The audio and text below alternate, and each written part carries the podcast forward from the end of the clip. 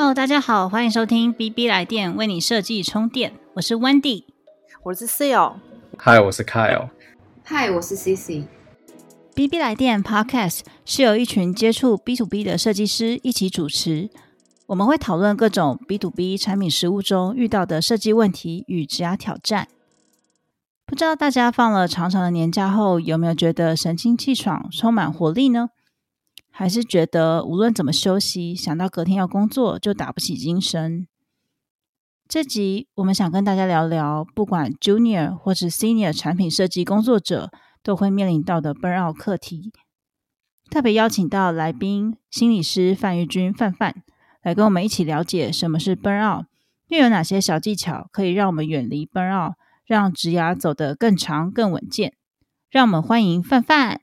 嗨，大家好。哎，很开心今天有这个机会可以和大家来聊一聊。那我是一名智商心理师，目前在高雄的余爱心理智商所执业，然后也有在大专院校担任兼任的心理师。我目前主要的服务内容，除了在做成人的个别智商以外，还有在做心理健康的推广。那另外，我也是线上智商媒合平台聊心茶室的共同创办人之一。谢谢范范来。那我们先来分享一下身边常听到的 UI UX 设计师的 burnout 故事，给凡凡做一个参考好了。在台湾，虽然 UI UX 设计这种工作已经发展十几年了，但可能受限于公司规模和企业主可能还不太了解 UI UX 设计的专业价值，到现在仍然有大量公司的设计成熟度不高，或者是没有设计团队的编制。再加上有很多跨领域转职的设计师，我们常常听到有很多新手设计师是处于一人设计师的状况，在没有人带的状况下，对自己的能力缺乏信心，或者是对未来感到迷惘。另一方面，由于设计工作本身就会需要大量的跨部门沟通，沟通时的冲突和协调也常常让设计师觉得心累。甚至在一些低成熟度的公司，除了自己手边的设计工作外，还要不断跟大家解释 UI 是什么，证明 UI UX 设计师的价值，甚至被当作美工压榨过劳，也是很常见的状况。而在工作一段时间之后，即使成为资深的设计师或是设计主管，可能也会开始觉得职业倦怠、热情消磨。经常叹气、睡不好，嗯，陷入不知道自己是否该继续做 UI UX 工作的自我怀疑，觉得自己已经 burn out 了。那想问一下，范范在心理智商的临床实务上，会常碰到类似这样的 burn out 例子吗？通常你会怎么样去定义 burn out 呢？嗯，呃，我在实务工作里面蛮容易会碰到的，就是如果我们去查 burnout 的这个词的翻译，所以你可以看到出来，它得出来结果会是什么？呃，燃料耗尽啊，什么烧坏的意思意意思。然后我自己本人也会用这样的眼光去理解 burnout 这这个名词。就是我会把自己的身体，我们的身体想成想象成一台车啦，就是我们一直在行进啊，我们一直在前进，然后一直在耗油的这个过程里面，呃，也就是在工作的状态下，我们一直不断的行动跟付出。可是如果我们没有及时的为自己加油或者是充电的话，那我们最后我们这台身体，我们这台车最后就可能动不了了。嗯，听到这边，我是想分享我自己身边同事的案例。就我同事，他是一个对自我产出跟要求很高的设计师，所以其实，在专案开案的时候，他都会去做很周详的规划。但是在职场上，往往是理想很丰满，但现实很骨感。所以在现实中，他会发现说，可能会呃遇到各种限制啦，或者是人的问题。那就是他想要努力，却还是觉得很无力。听他讲到那个专案，就是会。呈现一种很厌世的状态，那我觉得其实这个就蛮像是刚才范范所提到 burn out 的感觉。嗯，我觉得是。我在同整 burnout 目前有没有官方定义的一个说法？呃，在之前 burnout 只是我们可能我们心理学界比较容易会用到这个名词，然后在查询的时候才发现说，哎，那个世界卫生组织在二零一九年的时候，有在它 ICD 十一版，就是国际疾病分类的这这个第十一版中有仔细的再重新定义跟说明了。他说 burnout 不被归属于一个医疗的状况，它是一个职业职场的一个现象。也就是说，它并没有被涵盖成一个疾疾病的分类，它不是一种生病的状况，但是它是指在一种。嗯，很长期你处在工作压力下，然后你没有办法好好的排解掉所引发的一种症候群，那它是一种情绪跟身心的疲惫状态，它有可能会增加你对工作还有生活的一些无力感。所以目前我们比较常听到 burnout 的解释，你可能会是呃过劳或是工作倦怠。然后，国际疾病分类有指出说，呃，burnout 有涵盖三个要素。第一个是工作效率已经有明显的降低，再是你常觉得提不起劲，或是感到精疲力尽。然后还有就是工作对工作有些厌倦感。所以刚刚是有前面有提到说，同事好像已经对于提到工作的时候非常的厌世的感觉，就是有被涵盖这个要素里面。所以如果说你现在提到工作，你现在想到工作，你很自动的感觉到哦，好疲惫哦，好厌世哦，我再也不想努力了。然后是你有观察到你的生活，呃，工作的产能有很明显的降低的话，那很有可能就是 burn out 了。那世界卫生组织有特别说，就是 burn out 是职业的一个现象，它并不适用于其他的一种情境。所以大家在讲 burn out 的时候，就会是比较局限在一个工作的一个状态。然后我在看资料的时候，他有说，呃，针对工作的这个心理健康照护，世界卫生组织已经有。计划要制定相关的应用的指南，所以我们可以期待，嗯，未来大家可能会更多关照在劳工工作状态下的一些心理健康照护，这样子。好，那我自己听了以后会觉得，好像这种状况其实不只是有身边的同事，我觉得我也蛮常碰到，就是到底为什么好像总觉得好像身边人还还蛮容易碰到 burnout 的议题。不知道是不是台湾这边的状况，还是其实这是这个职业特殊的状况吗？想请教一下范范这边的想法。好，呃，我自己的理解是，呃，我原本是我我在思考 burnout 这个议题的时候，还有一些实物上的一些经验。我个人觉得跟台湾的职场文化可能有一些呃相关联性。因为我们台湾比较呃华人社会嘛，比较是处于就是呃集体的主义的一个文化在。然后我不知道你们有没有看过呃日剧《我要准时下班》，有吉高由里子演的 超正，对，就是他，我是因为他我才看，对我是因为他我才看这部日剧的。那其实，在看这出日剧的时候，我会觉得跟台湾的职场环境也非常非常类似。例如说，他在呃里面，他的有些同事他。准时下班会被碎嘴啊，或者请假就会被靠背啊，或者是呃，他们大家都是很鼓励加班的，又又或者是下班时间明明是休假时间，又是不断的在接收工作的讯息等等，所以好像并没有办法跟工作做一个切割。所以呃，我觉得在集体主义国家的我们，就是我们是这样成长。呃，起来的，所以很容易会在意其他人的眼光。呃，所以我在实务工作上面，很多个案会提到说，他们会感到很痛苦的地方。呃，很多时候是呃，在意别人是怎么想他，在意别人是怎么评价他的。所以我自己我自己的想法是，呃，这些来自外在的一些环境的评价，会影响我们去如何去应应工作的。那这是我的想法。我在查询一些资料的时候，呃，也有研究，他指出说。嗯，会 burn out 跟不同的人格特质可能会有一些些关系。有一个心理学家，呃，朱利安罗特，他是提出一个呃控制点理论，叙述个体归因倾向的一个理论。他在实验过程里面发现说，我们每个人对自己在生活中面发生。发生的事情还有结果的控制源会有不同的解释，所以可以分为外控者跟内控者。内控者一般都会相信说，哦，不管事情发生怎么样，只要透过我们自己的努力，就是有机会可以去改变结果的。但是外控者他倾向会把责任推给命运啊、运气呀，所以这样这样类型特质的人会比较容易怨天尤人，然后也就比较容易会有 burn out 的一些情形。然后再是低自尊者。低自尊者，他就是会容易呃去忽略掉积极的一些因素，他们比较容易感受到其他人的敌意，或者是感受到自己很无能，所以他就会非常的呃需要外界的一些肯定跟鼓励来。确认自己的自我价值，所以如果在他们努力付出之后，并没有足够的正向回馈的时候，也就会很容易出现不让的情形。那最后就是忧郁的人格，忧郁人格他会倾向是自责，常常都会觉得自己很不够好啊，或者自己的所有感受都不重要啊，自我的存在并没有价值，所以往往会将愤怒的情绪就是转过来对自己，也就。嗯，很容易会感觉到更加的羞愧，所以在职场的情境中，可能就会不断出现牺牲啊，我要配合其他人，或是呃无条件的去加班这样子的一些状况，所以这些种种都很有可能会呃容易会有纷扰的情形出现。哦，我觉得很有趣，像刚刚范范讲到那个低自尊者，我有想到我们前一阵子比较常听到的名词是高敏感。的人们，然后就觉得好像身边蛮多设计师朋友，他们就说：“对我们就是，我们就是很敏感，嗯，就是因为我们会去观察一些细节，生活中的细节，所以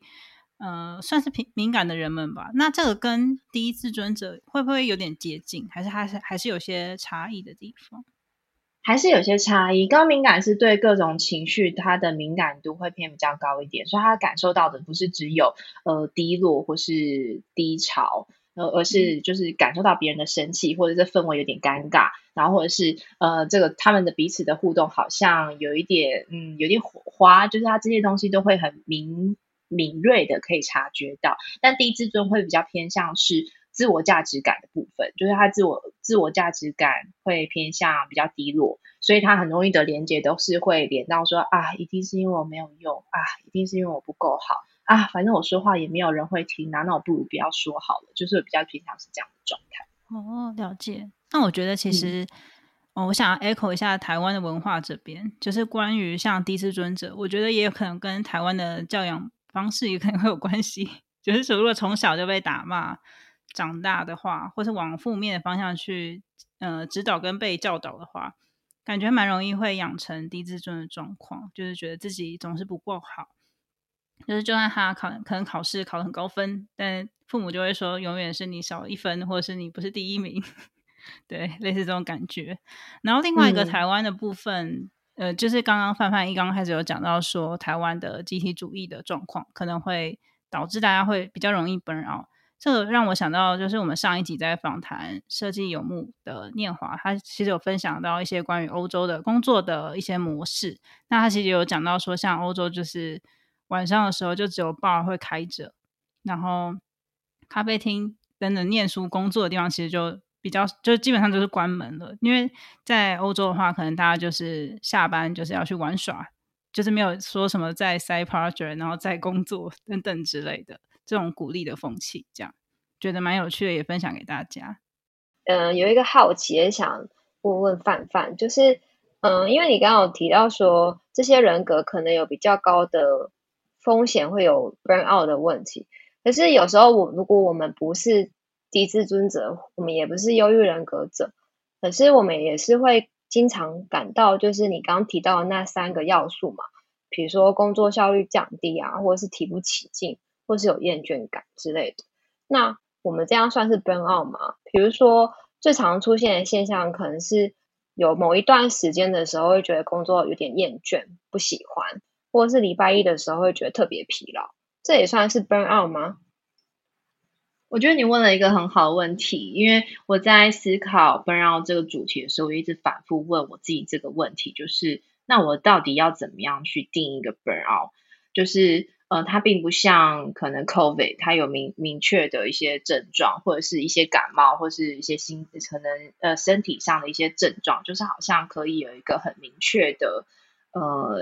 指标让我知道说，哦，我现在 burn out 了。所以，呃，我觉得世界卫生组织它应该也是用这样子的立场去思考这件事情。他会指出，它这是一个现象，没有办法用一个疾病的眼光去看待它。我们没有办法用一个很细项的一个呃主轴去评断是不是 burn out 这件事情。所以我在查询 burn out 的相关资料的时候，我我好像好像也是发现说，哦，大家思考这件事情的。呃，观点跟出发点或做的研究出来的呃，出来结果也会不太一样，所以呃，就我对我来说，我觉得很难有一个明确的一个方式，或是明确的一个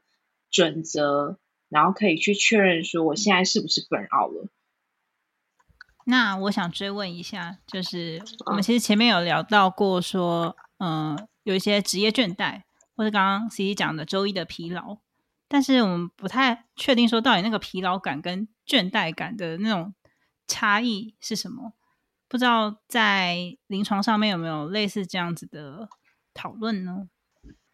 我自己觉得很难区分，就是。但是我自己的想法是，疲劳跟职业倦怠应该最大的差别是一个是偏向是心生理，一个是偏向是心理。就是疲劳，它很多时候都会疲劳啊，我睡不我不睡不饱也会疲劳，我我跨年熬夜了三天会疲劳，然后我去爬山我会疲劳，运动后我也会疲劳，可是我不一定会感觉到倦怠。所以呃，只要有充足的睡眠或是足够的休息，其实是可以降低身体的一些疲劳感，但是不一定能。呃，舒缓职业倦怠这件事情，所以我觉得职业倦怠就 burnout 这个议题是相相较之下是更复杂一些些的。反而疲劳感好像可以透过一些呃舒压的方式，可能按摩或者睡眠，然后达到一个身体的舒缓效果。我是这样理解的啦。哎，那我有个问题想问，因为我之前常听到有人说，如果你呃发现自己有一些倦怠或疲劳现象的时候，你可以透过休息长假。来恢复，但如果休息一段时间之后，还是发现有这个倦怠或者是疲劳的现象的时候，就是应该好好思考一下，是不是真的 burn out 了？这个这个是正确的吗？因为我是从坊间的某一篇文章听到的。对，嗯，我想一下哦，听起来蛮合理。对，我觉得我我我觉得他他说的不是没有道理，就像就像我我们我我举忧郁跟忧郁症这件事情好了，就是忧郁的情绪是每个人都会有，然后但是不一定每个人都是忧郁症。那忧郁症它其实评估它有一些呃有一些标准，就是例如说它要到半年以上都会常常会处在一个低低落的一个状态，就是它是有一个时间，就是它有个维持持续一个维持期的，所以我觉得。疲劳，疲劳可能它就是一段时间疲劳，但透过足够的休息，它可以达到一个呃舒缓的效果。可是如果我们还是持续熬夜，或者持续呃不让自己休息，那疲劳感还是会产生。然后，但是它疲劳感就会比较像是我现在有，然后休息之后没有，然后突然又有，但是休息之后又没有。可是倦怠，倦怠我自己的理解可能会比较偏向是，我只要踏入到工作状态，我就会感觉到。很疲惫，或者觉得很精疲力尽，我也很觉得很厌世。那我跳脱工作状态的时候，好像就会比较好一点。但是我又再重新进入一个工作状态的时候，又会又会觉得很厌世。然后我在想，他的一个说法可能会是以这样的出发点去思考这样。我忽然想要问一下，就是有没有可能是心理上的疲惫，然后影响到生理也变得很疲惫？因为刚才是讲到说，可能心理一想到某件事情就觉得很沉重，然后就跟着影响到身体也变得非常沉重。嗯，有可能，因为很多人会把身体跟分开，但是我个人的观点是，身体跟心理是分不开的。所以，呃，很多时候我们虽然没有办法到觉察到心理的一个状态，但是我们可以透过身体的状态去切入去做呃观察。对，但是你发现你不管怎么睡，永远睡不饱，那就是一个警讯啊！你维持好你睡眠品质，你也睡了一定的时间，然后理论上你的身体应该是休息足够了，但是你永远想起床准备要工作的时候，你还是觉得哦天哪，我眼皮要睁不开，我没有办法出门去上班，那有可能就不是单单你的生理的状况。所以，比如说到一些身心症状的一些判断跟诊断，有些医生他会先排除你所有的生理的状况。就是排除生理的状况都认都没有问题之后，你还是还是很不舒服，还是会觉得哪里沉重啊，哪里疲惫，哪里无力，那这有可能就会是心理导致的一些状态。好，谢谢范范的说明。那这样说来，我觉得 UI UX 设计师容易 burn out，可能会来自我们常碰到的压力，像是沟通啊、学习新事物，或者是碰到一些推动设计落地阻碍。更常见，一般工作者可能也会碰到一些像生活与工作失衡的问题。我们几个人刚好有在 UI US 成熟度不高的组织里面，所以我们在这样的组织里面，就会常常不断的需要去提倡 US 的价值是什么，然后跟别人解释，然后去导入一些 UI US 的方法论。但是大家都知道，就是改变习惯非常的困难，何况你要改变别人的习惯，所以这件事情对我们来说其实是蛮大的压力。那其他人有没有碰到类似的例子呢？嗯，我的职场状况跟温妮讲的还蛮类似的。那我这边可以补充的是，嗯，我们公司因为蛮需要跨业务合作跟跨阶层的沟通，所以会需要做好利害关系人管理跟老板的期待管理。嗯，因为各方所重视的角度还有目标不一样，那另外人也是真的很多，所以要呃让各方很好的达成共识，也是蛮不容易的部分。那另外是，嗯，其实设计价值是需要时间才能够被体现。那它不像是，呃，系统或是界面，可以在短时间内就被呃开发出来，有一个立即的产出物，有个立即的成果。所以说，在科技业要建立设计文化跟流程，是一个长期抗战，有时候会被特殊产业的惯性弄到有点灰心。嗯，对啊，我真的觉得蛮认同的诶因为像我们设计师啊，真的是需要很大量的沟通，然后要把我们的设计的概念传递出去，可是又同时要能够收集回馈、跟处理、跟判断这个回馈，所以你要满足很多利益关系人的期待，或者是你遇到有人比较强烈意见的时候，就要去处理。所以说，有时候如果没有那种正向的心态，或是学会课题分离的话，的确还蛮容易往心里去的。会觉得自己考上不够专业啊，或者是会被解雇啊，所以承受压力真的蛮大的。我好奇问一下，你们在沟通的时候会不会碰到那种有情绪的沟通？就是你可以，嗯，不管你有没有发现，就是觉得有一种不爽的感觉，不知道你们怎么样面对这种冲突的。有哎，不一样的利益关系人都有自己的个性跟说话的方式。一开始你还不熟悉他的时候，强化比较强烈或情绪比较大的时候，会容易被影响。那我觉得自己过去的经验有一个不错的方式，就是叫正念正念的沟通，就等于是说不会对于他的回应有任何评价，你只知道说哦，他现在正在生气，然后哦，他只想告诉我说他为什么为什么。不喜欢，或者他的回馈是什么？等于是会自动去把他的情绪给消弭掉。那我觉得这个方式会还蛮不错的。用这种方式的话，通常自己的回应就会比较冷静一点，就不会跟着抑扬顿挫这样。对，就是我们自己遇到或者我朋友遇到的时候，大家比较常用的一个方法啊。嗯，好，范范范范也有什么小 tips 可以分享给我们？我听听完你们说，我觉得我还是近期这呃，在工作以来，我觉得大家可以练习的一件事情就是划界限这件事情。就是我后来发现说，在我呃，在很多的，尤其在人人类就很是很烦的一个生物啊，就是要跟 人类互动，就是很烦嘛。然后，但是跟人类互动的时候，就有很多很多的美感。然后，但是我后来发现，就是很多人会搞不清楚他自己的责任到底在哪里，搞不清楚他自己的目前情绪状态是不是应该他自己要负责的。所以，我觉得在很多时候，呃，不管是在工作上，在跟人的互动上，或者是你跟你的原生家庭在互动上，练习划界限是一件非常非常好的一个自我保护的一件事情。所以，刚刚像 C C 说，呃，会。做一个情绪的一些区隔，我觉得这就是一个划界线的第一步，就是把责任做一个区分。这是他的这这是他的情绪，他现在正在生气，但是我们不知道他的，我们不知道他的生气到底是为了什么。他有可能就是是他私生活，就是突然，或是可能更年期，就是各种啊，就是各种导致他情绪都有可能。然后只是他把这个东西带到了工作上，然后刚好你又是跟他互动的这个人，所以他把情绪。拨到你的身上去了。可是，如果这个时候我们把它接下来的话，那变成是我们去承担了别人应该要去负担一个情绪责任。这让我想到之前有本很红的书，就是呃阿德勒的《被讨厌的勇气》。那我记得里面有提到课题分离。那它其实指的就是每个人都有自己的课题，呃，你要为自己的课题负责，而不要去干涉别人的课题。那就让我想到说，我们刚才提到就是。呃，如果别人是带有情绪的发言，是不是也可以当做是那个是他自己该处理的课题？那我们基本上是就事论事，但是不要把别人的课题当做是自己的问题，就感觉很绕口。这不知道跟刚才范范讲的是不是有点类似？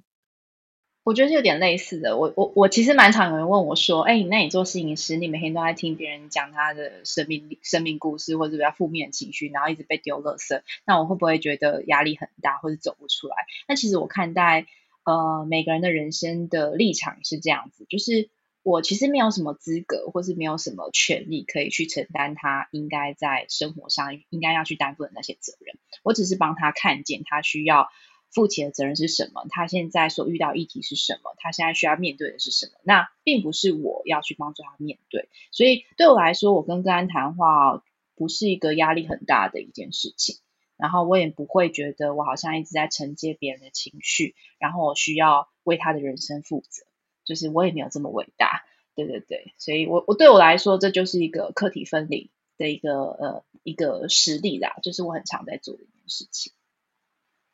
因为我觉得这分享超棒，因为我之前也是经历过那种有有些人就是会把自己的情绪丢给别人的状况，那也是看了阿德勒的书，然后才才知道说哦，原来那是他的责任，而不是你的责任。那但是我们常常 default 值就是帮去承接别人的情绪，然后做出反馈，呃，应该说做出反应，但是那反应可能到时候就会呃伤到自己，让自己觉得不开心。我觉得这就是。嗯，我们可以去练习怎么样去做课题分离的一个第一步。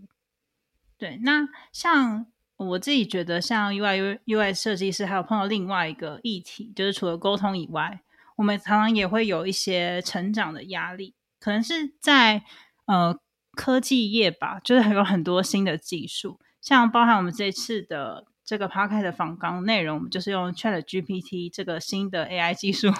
我就我就先问他说：“哎，我们今天要做一个访纲，呃，做一个这样的访谈，不让我访谈，是不是你可以帮我列访纲？”然后他就很快帮我列出了访纲。所以像这种 AI 的技术，或是各种新的技术的进入，会很长。呃，我们 UI 的设计师会需要去学习这些新的技术，甚至是去应用一些新的工具，把它应用在工作上面。那不知道大家是不是也会常碰到这种类似像这样的课题，会导致你觉得？压力很大，或是有听说类似这样的例子呢？嗯，有哎，就是身边有一些朋友啊，他们会有一些学习跟同才压力。然后比较常见的现象是，他到了一个新的公司、新的环境的时候，他对于那边的文化跟环境不是那么熟悉的时候，他会比较在意自己的表现有没有跟得上，就是同事有没有达成这个公司的品质要求。这件事，然后这方面就会产生一个压力，然后进而就会影响他的表现，因为他可能像是刚参加一个 design review 的会议的时候，就会表现不好，或者是别人给他比较多回馈的时候，这个伙伴就会很紧张，就怕自己是是哪里做不好或不对了。但其实其实大家只是一个很很善意的去给予一些回馈，而不是批评。你这边我想追问一下，说就刚好 Kyle 跟 CC 算是主管吗？然后不知道你们会不会常常碰到类似这样子的伙伴？然后你你们通常会怎么样去引导他们走出这这样的困境？其实我不确定他们会不会有这个压力，所以那个比较像是有压力之后，然后我带着他们去排解。但是我在想说，有可能是从一开始他们 on board 开始，可能就必须去，就是有点慢慢的带领他走进这个团队里面，让他知道这个团队里面所给大家的。氛围是什么？就是你是可以很 open mind 的说出你的想法，然后你是可以不停的问问题，然后给他就像就是很多呃管理书或是管理上面会写的，就是让他可以感觉到这真的是一个安全的环境。嗯，其实如果从主管的角度来讲话，其实主管也不一定知道下属在想什么。就是如果你其实有真的有在的什么点，其实也会可以跟主管做反应，而不要把那些压力都放在自己的身上。那如果沟通不成的话，可能就可以考虑 换个团队。是我真的是想到，因为正好刚跨年嘛，就每个人都在回顾自己的二零二二做了什么事情。你会发现到说，有些人真的过得非常非常的精彩，然后你就 就你就回头审视自己，想说天啊，我这一年好废。所以我就觉得这好像是一种，就是一种比较心态吧。就是当你跟别人在相比的时候，你可能哦觉得天啊，我怎么好像也没有做什么事情，然后时光飞逝，又到了跨年的时候。对，就是我不知道说大家有时候会不会有这样子的情况出现，还是说大家都很正面的知道说，哎，我只要跟我自己比较就好了，不要去跟其他人比，因为毕竟每个人的状况不一样。但是你有时候看到 Facebook 类似文章会一直不断不断的出现的时候，你就是难免还是会看到，然后就心里就是 默默的帮自己打一个分数，这样真的会。而且我觉得就是社群媒体的推波助澜，然后再加上我我不知道听谁讲，就是有人在说，就是台湾的 UI UI 设计师这个社群是很喜欢学习的社群，就大家拼命的要学很多新的东西，然后。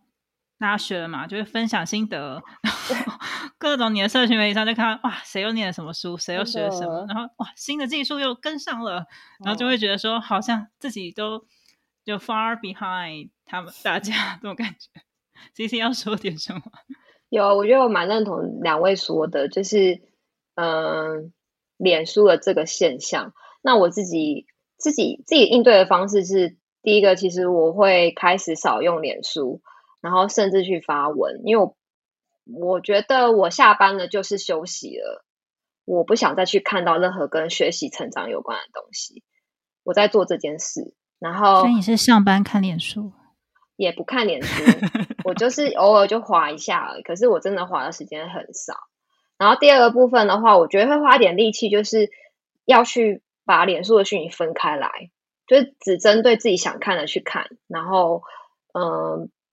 知道自己会被影响，或者是看到太多人成长的东西的时候会被影响，这件事情就是尽量去屏蔽。其实你也可以 unfollow 他啦，不用一直追着他之类的。就是我 unfollow 一些人，对，我不能太常发文会被 unfollow。没有，不是，就是因为我自己花我蛮多时间在跟社群学习，但我的心得就是，我我就是现在就是在休息，我我不要再去追求。所以我现在是看自己的状态去调整我我的行为，这样子，嗯，嗯，我觉得这真的很难，算是很难得吗？因为就是我知道 C C 就是之前我们一起当志工嘛，所以就是疯狂的投入很多社群啊、志工等等的活动，但是现在能够调试成就是知道自己要留一个休息的时间，我觉得还蛮不简单的，我自己也还在学习。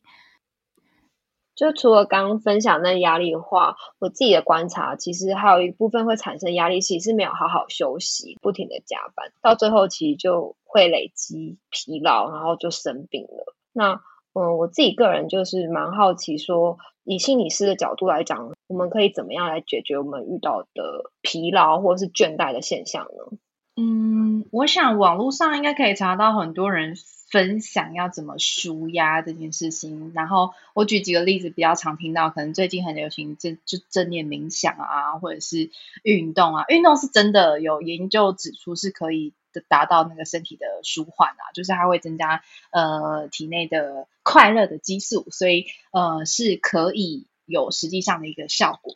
然后你刚刚在讲的时候，我自己也回想到我之前有一个状态，就是哦，我已经有偏呃呃，已经有达到就是轻度忧郁症的一个状态了。然后呃，我后来经历了一场生病之后，我发现了有一个很大的关键，就是允许。这个允许就是我们能不能允许自己是有这些情绪跟是有这些状态的。呃，还有就是为什么为什么我们要一直加班？就是背后的真正的因素，可能我们并没有挖掘到。就是为什么我们没有办法让自己休息呢？就是这件事情，我觉得大家可以花点时间，嗯，问问自己。因为我觉得，我觉得很多方式大家都在提，但是有没有想过一件事情？就是我们都知道方法，但是为什么我们不想去做？嗯。这是我想抛给大家去思考的一件事情，或是感觉做了休息这件事情会有罪恶感，就是好像自己一定要一直工作或是一直努力，然后停下来就好像是呃偷懒，嗯，是个 废物，对，很废，嗯嗯的感觉，对。可是我觉得就是这些，像我当时那时候生病的状态，就是我没有允许自己可以休息的空间。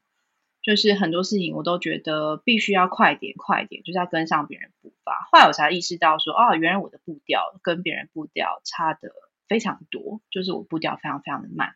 但是如果我必须要照着别人的步调走的话，我就必须必须要一直推着自己往前进。可是就是因为这个动作，所以让我呃让我生病了。对，可是当我意识到这件事情，我也承认了我生病了，然后开始正视了这件事情的时候，其实我的状况就是慢慢的好转了。因为我蛮想问，就是有没有什么框架去帮助我们去了解现在自己碰到什么状态？然后再进一步找寻适合的方式，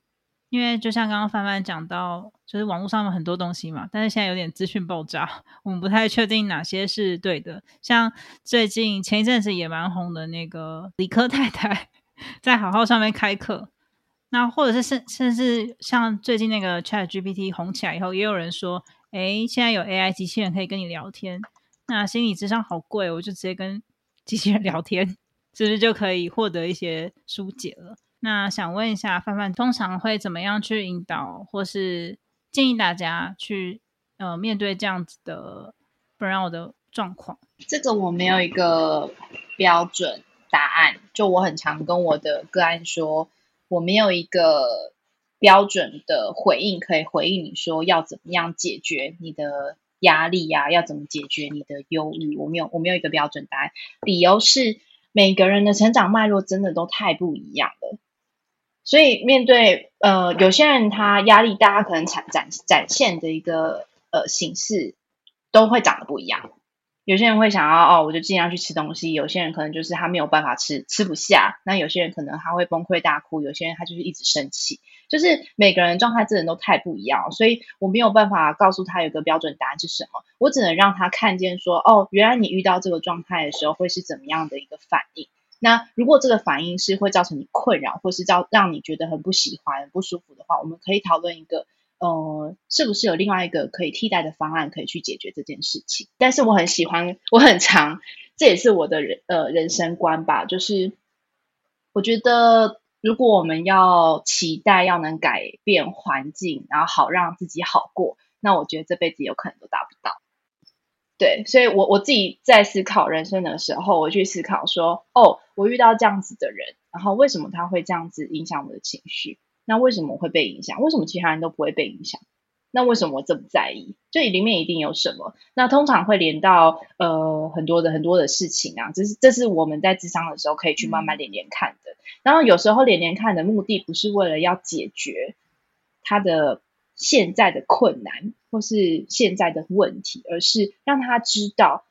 因为这样子的人事物而让他有现在的一个情绪反应或是行为反应。所以接下来我们在遇到类似的人事物的时候，我们就多了一个配备可以去应应，我们不会只有一个方法去应应这件事情。对，所以这是我理解智商的一个状态。所以我没有一个标准答案可以告诉一个人说：“哦，你遇到难过你就这么做，你遇到生气你就这么做，你遇到压力你就这么做。”这是我做不到的一件事情。嗯，诶，那我有个好奇，因为刚刚像范范就讲说，一直蛮。强调说，其实我们可以观察我们自己的情绪。那有没有什么样的技巧可以让我们去观察自己的情绪呢？哦，你们应该，我觉得可以，我很建议大家从就喜怒哀乐开始嘛，就是最最直接可以感受到的东西。然后我最喜欢做的一个方式就是持续的问为什么，然后还有什么，就是哎，我现在感觉到难过，为什么我难过？然后通常会有一些答呃明明显的答案嘛，然后那些答案，比如说我为什么难过哦，遇到哦老板这样对我，我就觉得很难过。那为什么他这样对我会很难过？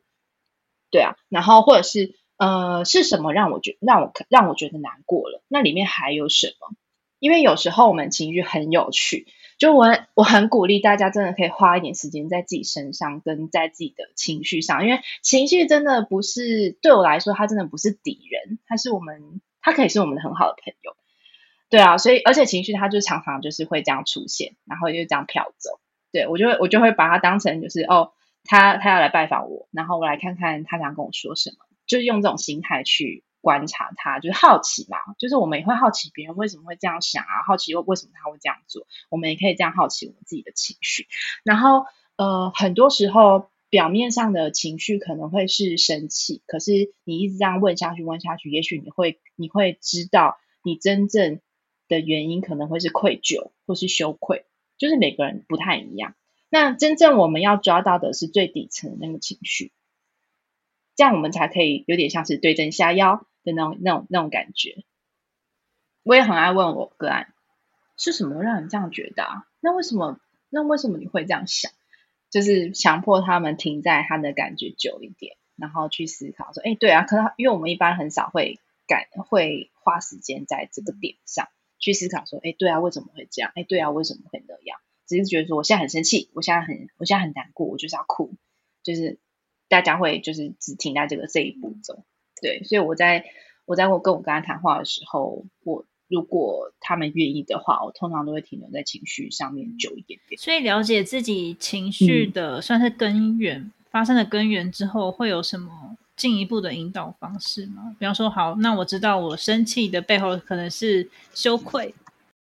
或是自卑，嗯嗯嗯，那接接下来下一步会通常会怎么样去引导呢？呃，我先讲我的目的好了，就是我自己觉得我很喜欢停留在情绪久一点的目的是，我想要我想要创造一个空间，是让个案可以有对自己有更多的掌控权，就是不是不是不是都是我是被人家影响，我被迫。这样子的感觉，我被迫这样子做，而是而是知道说我是怎么被影响，所以我做出了这个反应。但是我接下来可以有不同的方式去应应这件事情，而不是像过往一样，我只能被迫的接受，我只能被迫的呃承受。这样，这是我的目的。对，然后那呃，如果说只问为什么，对大家来说，呃，还是会有点难以理解的话，那我觉得我找到了一个。方法就是在萨提尔的《众生对话》这本书里面有提到一个六 A 六 A 的方法，可以提供给大家参考。这样子，嗯，第一个就是 aware，就是觉知，觉知你的情绪，就是你感觉你有什么情绪。例如说，我感觉我难过。然后第二个是 acknowledge，就是承认你的情绪，就是我承认我难过。因为很多人会排斥有这些所谓的负向情绪，所以呃，虽然我不认为情绪有分正负向，但是。如果说这样大这样子区分，大家会比较理解的话，我可以用这样的一个名词去叙述，就是大家可能会倾向，呃，不不要有负向情绪，好像自己的人生会是比较所谓的成功或是正常的，所以要承认自己有一些难过或者是愤怒情绪不是那么容易，但是这是很重要的第二步，你先承认你有难过了，接下来才可以有一个 allow，就是允许你这个情绪，呃，因为难过或是愤怒有时候。就像压力累积久了，我们需要花一点时间去理清它，或者是去消化它。所以，允许自己停留在一个难过的状态，是一个很重要的一这一个步骤。然后，当你这些三个步骤走过之后，呃，你要接受你有这个情绪。第四个步骤，accept，就是我接纳我是难过的，我接纳我这个状态是生气的，这样。那最后，我们处理了前面四个步骤，处理了这些情绪的状态的时候，我们要能突破我们的一些困境跟一些回去的时候，我觉得一切都是要自己有一个行动。所以后后面两个步骤就是比较偏向是，呃，我们自己要接下接下来去转化自己的情绪，就是 action。呃，最后再是 appreciate，就是多一点欣赏自己的一些眼光。那那么就是在整个理解整个情绪状态下，除了理解之外，我们还可以用不同的角度、不同的视角去看待自己。那我在想，用这六 A 的方式，也许可以让大家有一个比较具体、明确的方式，可以尝试看看要怎么样去呃面对你的情绪，或是去理解你的情绪。谢谢范范的分享。那我觉得，像刚刚讲到行动。的部分，就是我们在了解之后，可能也会采取一些方式。然后其中有一个我们非常好奇的方式，就是心理智商，就是就是大家可能都会想说啊，知道心理智商，但是有些人可能就是一直没有办法跨出那一步去，呃，真的去预约一个心理师这样。那不知道范范这边会觉得什么是去做心理智商最小的一步？哇，这题也超难的，因为 我自己跨境心理咨商，其实也走了六年才真的跨进去。就是我第一次是在学校的智商中心嘛，但是那时候我的第一次的智商经验不是很好，因为我那时候没有一个明确、好像很明显的一个需要解决的一个问题，所以。心理师，我猜，我猜，这是我一切我自己猜测，就是 可能他不想要有太多业务，所以他就觉得说，嗯，我应该还好，不用不用去谈这件事情。所以，呃，我连真的走进去物谈是签那个第一次物谈的那个呃同意书都没有签，然后就离开了。所以，距离那一次我在他经智商已经是六年后的事情。所以我后来觉得。要踏进智商是本来就是一件很需要勇气的事情，除了他必须担负一个不小的费用，然后还要面对各种的未知，那我觉得这是一个蛮恐怖的一个状态。但是当时为什么我会愿意踏进去？对我来说是一个我受不了我的现状了，就是我再忍受不了，我再忍受不了。我我没有办法想象我接下来用这样的状态活下去，就是对，然后我不确定我可以怎么样回应这个问题，但是对我来说，我的一小步是我受不了了，就到一个极限了，对，然后就刚好选择了这个心理智商的方式，因为还有可能去做很多，比方说有些人可能是寻找个信仰。我是找各种别的方式，但是刚好就是范范就是找到了心理智商这条路，而且最后还成为心理师。啊啊！我很推荐大家去看《蛤蟆先生去看心理师》这本书，就是他用《蛤蟆先生去看心理师》，他用一个很浅白的方式，然后去叙述智商会历经了什么样的历程。然后我觉得他说明的就是很简单的方式去叙述了这个整个复杂的状况。所以如果大家真的很好奇智商在干嘛，真的也不知道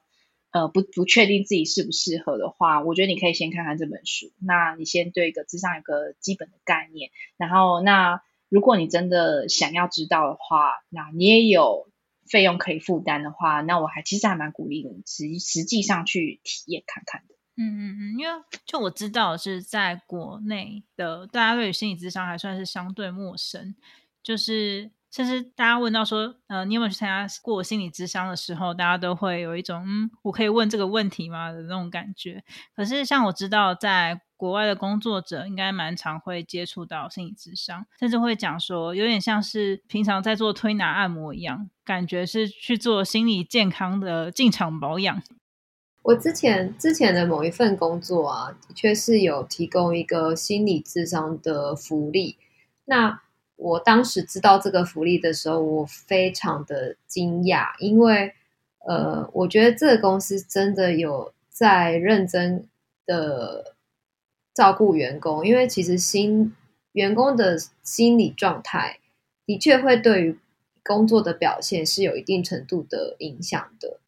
所以那时候觉得公司站在一个蛮，就是还蛮进步的这样。嗯，那刚刚范范其实有聊到说，呃，其实去看去接受心理咨商，算是有有一个不小的心理门槛。那有些人可能就是会去寻求一些其他的帮助，像是呃求神念佛，或是各种网络上找得到的资源。那我蛮好奇，像。你们的聊心茶室这个服务，是不是看到类似这样子的痛点，想要去帮助大家更能够呃去接触到心理智商这块领域呢？大概这个服务是怎么样子进行智商的？我蛮好奇的。呃，聊心茶室是一个线上智商的一个媒合平台。那其实我们创办人之一就是另外一个创办人，他其实我们最主要的出发点就是想要让这个跨大家跨境智商的门槛。可以再小一点点，然后，但是我们也理解很多人可能会，比如说工作很繁忙啊，没有办法，就是呃呃下班后，然后还还约时间去，然后或者是假日的约约约时间去，可能想想要休息之类的。但是呃，如果是可以透过线上智商的方式的话，我们可以在我们熟悉的一个环境状态，比较安心的环境状态，然后但是。又有一个专业的人员可以陪你，就是讨论你目前所遇到的一些状况。那我们的初衷是这样子，就是希望可以让呃，要花时间去找智商所，或是治疗所，或是申请呃治疗所，然后或者是要花时间去走到那里，走进那里，然后去跟人家预约的这个步骤，可以更简化，是我不在我自己家就可以做到这件事情，这是我们的初衷嘛，也是希望可以用这样的一个方式，让大家可以更加容易可以踏进智商这件事情。我也是聊心茶室的成员之一嘛，前面可能没有讲到聊心茶这个服务，其实我觉得有一个最最大或是最终的一个目的，就是希望大家在心情不好的时候，就会你会想到有聊心茶室这样一个平台，可以让你去找一个方法来解决你的情绪问题。就哦，当你情绪不好，就想哦，那我要上去聊心茶室找一下东西，这样，然后你就可以从上面找到一些方法来帮助你去啊。缓解你的情绪，这样。哦，所以除了跟跟心理师预约聊天以外，有别的服务吗？那个可以跟我预约聊天。哦，原来是你。因为我觉得那是我们的初衷嘛，所以其实我们就想说，其实我们也不用说绑定在心理之上。但是当然，你现在在上面能看到的东西是心理之上，但我们希望慢慢的去。扩增这些其他的呃心理解决方案。不过以现在来说，其实我们还是会帮助大家说去认识心理智商到底是什么，然后跟就是怎么样帮助你找到适合你的心理师。因为我们就是听到蛮多呃分享，就是他们可能不一定会找到他适合的。那因为试一次要两千块，其实对大部分的人来说都呃蛮伤的，尤其是。在台湾这么没有普及心理智商这件事情的情况下，大家可能不太愿意去尝试这件事情，因为我可能听到哦，国外他们可能都觉得，哎，大家就是心情不好，就其他就会想到去做心理智商这样，这样跟在台湾可能就相对难一点，而且因为又